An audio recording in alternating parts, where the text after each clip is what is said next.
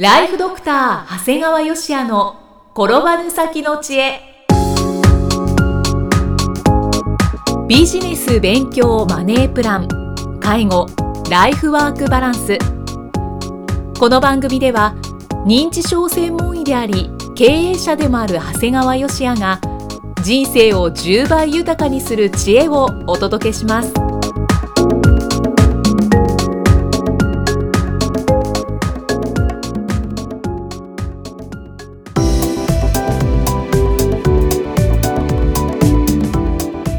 ちは、生きみえです。ライフドクター長谷川芳也の転ばぬ先の知恵。今回も始まりました。長谷川先生よろしくお願いします。お願いします。さて今回はどのようなお話でしょうか？今回はね、えー生き方上手は死に方上手。はい。まああの聖路加国際病院の名誉院長の日野原茂明先生が105歳で平成29年7月18日にお亡くなりになりました。はい。あの実は私18年前に本当にわずかですがはい。日野原先生と NHK の全国ニュースでご一緒したことがあるんです。そうなんですか。はい。ええあの開業前に勤務していた名古屋市構成院でねはい。音楽療法のデータを検査したことがはえ僕音楽療法やってたってみんな知らないと思うんですけど。いいや確かにそうですね。やってないんですよ。僕は全然音楽療法なんて知らなかったんだけどそこの施設で音楽療法を一生懸命やっていてでそこの担当のまあある大学の教授があの音楽療法を何かデータで取れないだろうかって言われて僕はあの NK 細胞っていうのをちょっと実験でやってたもんだからでいいですよって言ってその実験結果を、まあ、いわゆる音楽療法によるナチュラルキラー細胞いわゆる、ね、NK 細胞活性および細胞数の変化としてまあ日本老年病学会に投稿なんかしてたもんですから。でそれを NHK の名古屋支局が取材。はい。まあ、いわゆる、まあ、取材の方法としてはまず最初に音楽療法の先生が方法論をお話しして自分が実験データを説明し最後に日野原先生が音楽療法の有効性を科学的に証明したというコメントをしたという話なんです。そうなんですか？日野原先生のコメントが。ただね今だから言えるんだけどあの NHK の人がね、あはい。のこういう構成で作りますからって言った時に僕は何を言ったかって言ったら「え日野原先生って誰です?」って聞いたら その時の NHK の担当者の顔が忘れられないね。ちょっと待ってください。えー？あんたは日野原先生も知らないで医者やってんの？みたいな。びっくりされましたね。あらそんな時が先生にもあったんですただね日野原先生ってねどちらかというと看護師さんたちに知られてた人なんだよ。だから僕だけじゃなくて結構医者の中で知らない人は結構いたんだよね、そうですか、うん、でそこから年を重ねられてはいいわゆるまだ当時だから日野原先生80代ですからね。だからまだそれほど年じゃなくて。で、まあ、そこからまあ90を超えてから急に、まあ、ビあのミリオンセラーなんか出て急に出てきたっていうところがあるから当時は本当知らなかったんだよね。うん。でねいわゆる、まあ、名古屋支局のニュースですから、まあ、最初は、まあ、名古屋の周辺東海地方だけでやってたんだけど。そうですね。はい。でなんかねこうそういう記事あのニュースで一応全部一回東京に行くらしいんですよ。へえでそしたらすごい評判がいいもんだからこれは全国ネットで取り上げようということになって全国ネットで再び取り上げられてはい。さすがに、まあ、東海地方の時もそれなりの反響はあったんだけどこれ全国ネットで出たもんだからはい。一躍音楽療法の世界では有名人になってしまう。あらあらあらあら。やっぱ日野原先生の影響力ってすごいと思って。うん本当ですね。で当時はね学会が中心になって音楽療法をいわゆる保険適用しようと。はい。健康保険の保険適用にしようっていうふうに目指してたのね。うん。だから国会議員さんも動いていてあのその際の根拠として僕の論文を取り上げていただいたりしてたね。さすがに残念ながら保険適用には至らなかったと、うんなってませんね。だけど貢献されたんですね。そうなんですよ。まあ、そんな日野原先生ですが、まあ、食事が取れなくなった段階で、まあ、胃ろうっていう胃に穴を開ける延命治療は拒否。で自然死を選択され素晴らしい最後を実現されました。はい。やっぱり生き方上手な日に日野原先生。死に方上手でもあったなと思って、まあ、改めてご冥福をお祈りしています。はい、お祈りいたします。でねこういう高齢の患者さんが食事を取れなくなるとご家族によっては「どうして食事が取れないんですか?」と強く質問される方がおられる。いやもう90超えた人がご飯食べられなくなるのはね。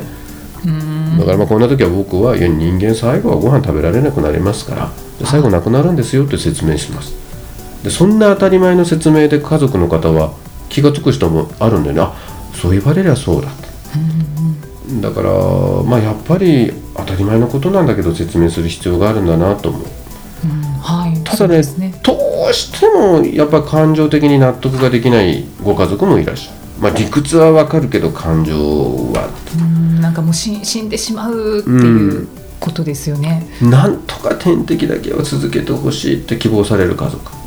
でもね点滴なんて水分しか含まれてないから、で食事栄養が入ってないから低栄養によってもうむくみがひどくなるだけなんだよね。あでもう最後血管も脆くなって何度も刺し直すで患者さんに苦痛を与え続けることになる。ーはい、それでも点滴の継続を望まれる方にはねもう改めてあなたの自己満足のために患者さんに苦痛を与え続けても良いのですか？と問い直すこともあります。あなたの感情のために治療するわけじゃないんだよ。っていうことだよね。はい、でもね最近それだけじゃなくて90歳を超えた患者さんが食事を取れなくなった際に明確に医療作成目的で病院受診を希望されるご家族もいるんですよ。ああ、そうなんですね。どんな形でも生きてほしいっていう感情なのかなと思ったりもするんですが最近ではそれだけではなくはい、働かない息子が親の老齢年金を当てにして医療による延命を希望される方もある。これ一番ひどいですね。こんな人世の中にいないと思うでしょそんなの。結構いるよ。はあ。だから皆さんはそんな人そんな人いるの？とか稀でしょ？うとか思ってるかもしれないけど結構いるんですよ。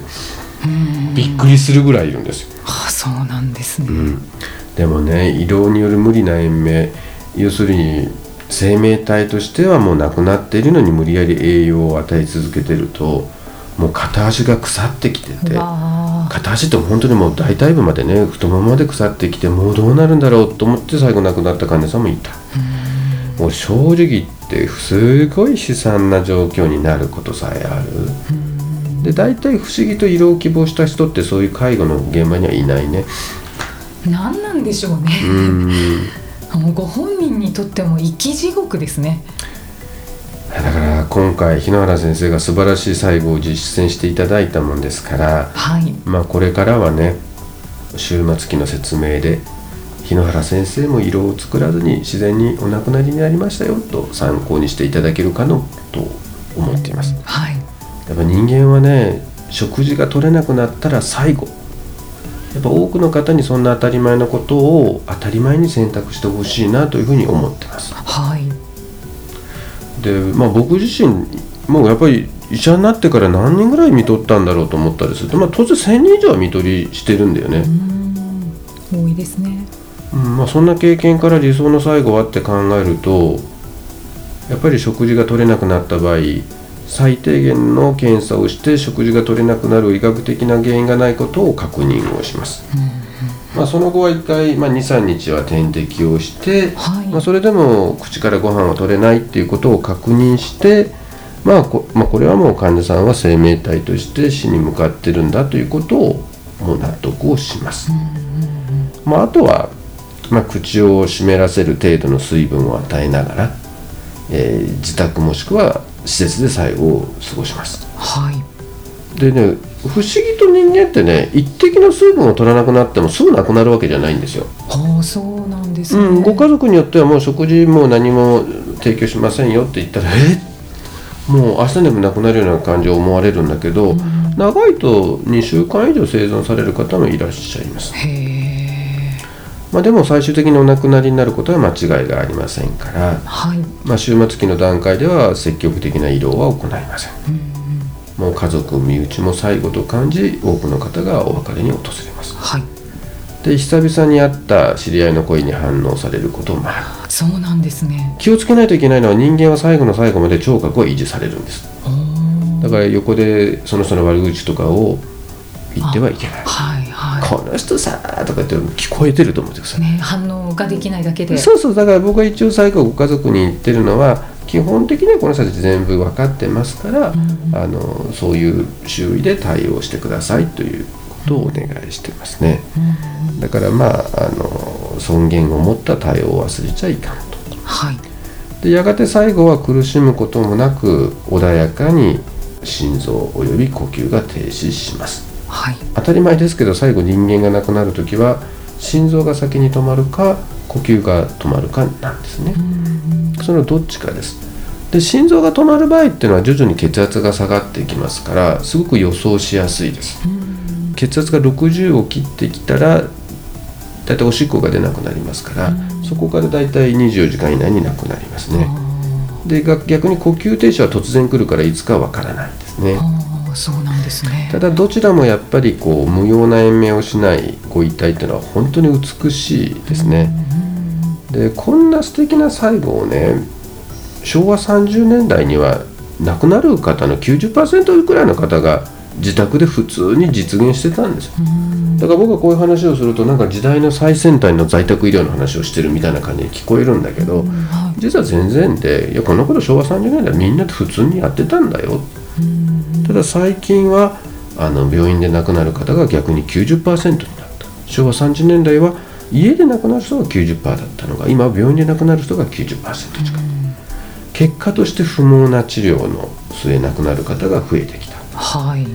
これとにかく病院っていうのは治療しないといけないから何もしないっていうことができないんですね。何もしないで見とるということが、まあ、ですからまあできればね人生最後の最後っていうのは病院以外で過ごすいわゆる自宅だとかまあ施設みたいなところで過ごした方がまあ無用な延命のしない自然な最後を迎えることができますよというお話です。今はその病院で亡くなることが増えてきたもう90%近くっていうことですけど、そのもう亡くなるだろうなって分かったところで、自宅に帰ってっていうことがもうしなくなった人が多くなったんですだからもう今でもやっぱり最後自宅に帰るっていう人もおられるしもうそもそも入所していてね施設に。入所していても悪くなった時点で病院に行かないって方が増えてきてる。行ったら何が起こるってことはもう分かってるからみんな。だからもうそもそも病院に行かないっていう人も増えてます。あだから病院って別に絶対行かなきゃわけじゃなくて行かない自由だってあるわけですよね。ーでも増えているんですね。だってこれから増えていかないとみんながもう病院で亡くなるそのキャパがないですから。はい。ありがとうございます。ありがとうございます。えーでは最後に長谷川先生のもう一つの番組をご紹介いたします。タイトルは診療より簡単。ドクターによるドクターのための正しい医療経営の勧めで医療法人ブレイングループが実践し構築した医療経営の方法を余すことなくお伝えしています。長谷川先生本当に内容が濃いですよね。そうですね。あの、まあ、ブログに書いたりこの放送でしたりっていうのはやっぱり不特定多数の人が皆さん聞けるもんですからある程度やっぱり常識的なことしか言えないんですけどもこれも本当有料で聞きたい人にっていうことですので、まあ、ここでしか言えないっていうようなことを結構お話ししてますので、まあ、どれぐらい言ってるのかということを一度試して聞いていただけるとありがたいですね。はいただいま定期購読受付中です。ご入会された方に毎月20日にダウンロード形式の音声ファイルと配信内容をまとめたテキストをお届けそして CD と冊子にして郵送でもお届けします。今なら最初の2ヶ月間は無料でご利用いただけます。無料お試し版の音声ファイルテキストもございますのでぜひご利用ください。詳しくは医師・歯科医師向け経営プロデュースのホームページまたは iTunes ストアでも PDF で番組内容をご紹介していますのでご確認ください長谷川先生今回もありがとうございましたありがとうございました。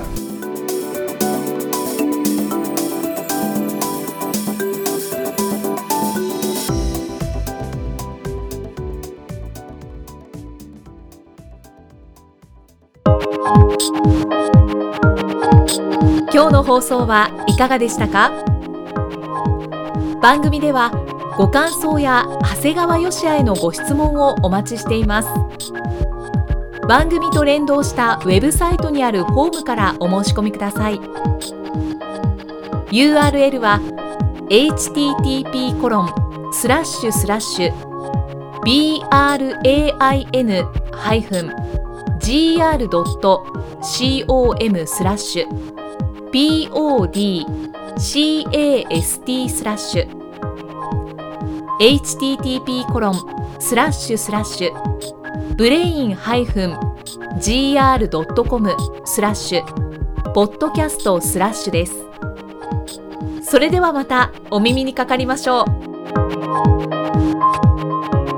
この番組は提供ライフドクター長谷川芳也プロデュースキクタスナレーションは生きみえによりお送りいたしました。